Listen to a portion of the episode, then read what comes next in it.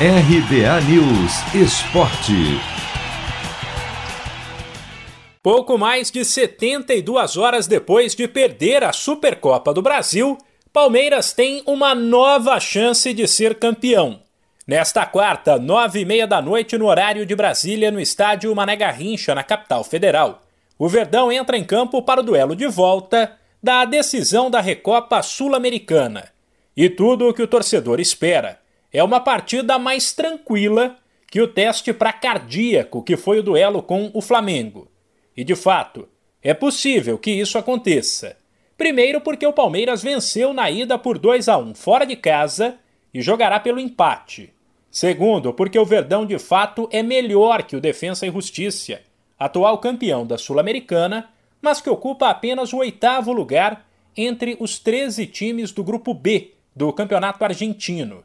O técnico Abel Ferreira adotou o mistério sobre a escalação, mas a tendência é que o zagueiro Luan, que falhou no tempo normal diante do Flamengo, depois perdeu um pênalti e está bastante pressionado, seja mantido na equipe, e que o atacante Luiz Adriano, recuperado da Covid, volte a ser titular.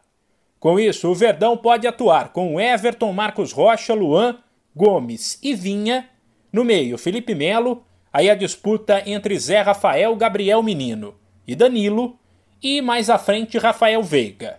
Já no ataque, Wesley Rony e a dúvida: Breno Lopes ou Luiz Adriano.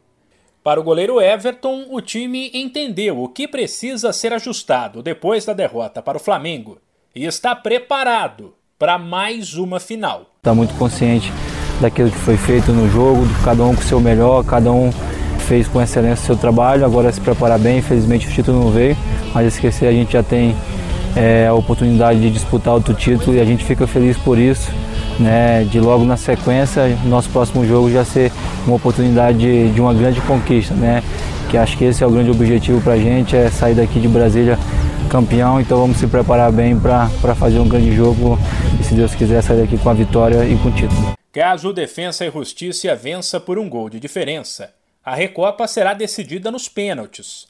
E se vencerem por dois ou mais, os argentinos ficam com a taça. O campeão levará um prêmio de 7 milhões de reais. Se você quer começar a investir de um jeito fácil e sem riscos, faça uma poupança no Sicredi.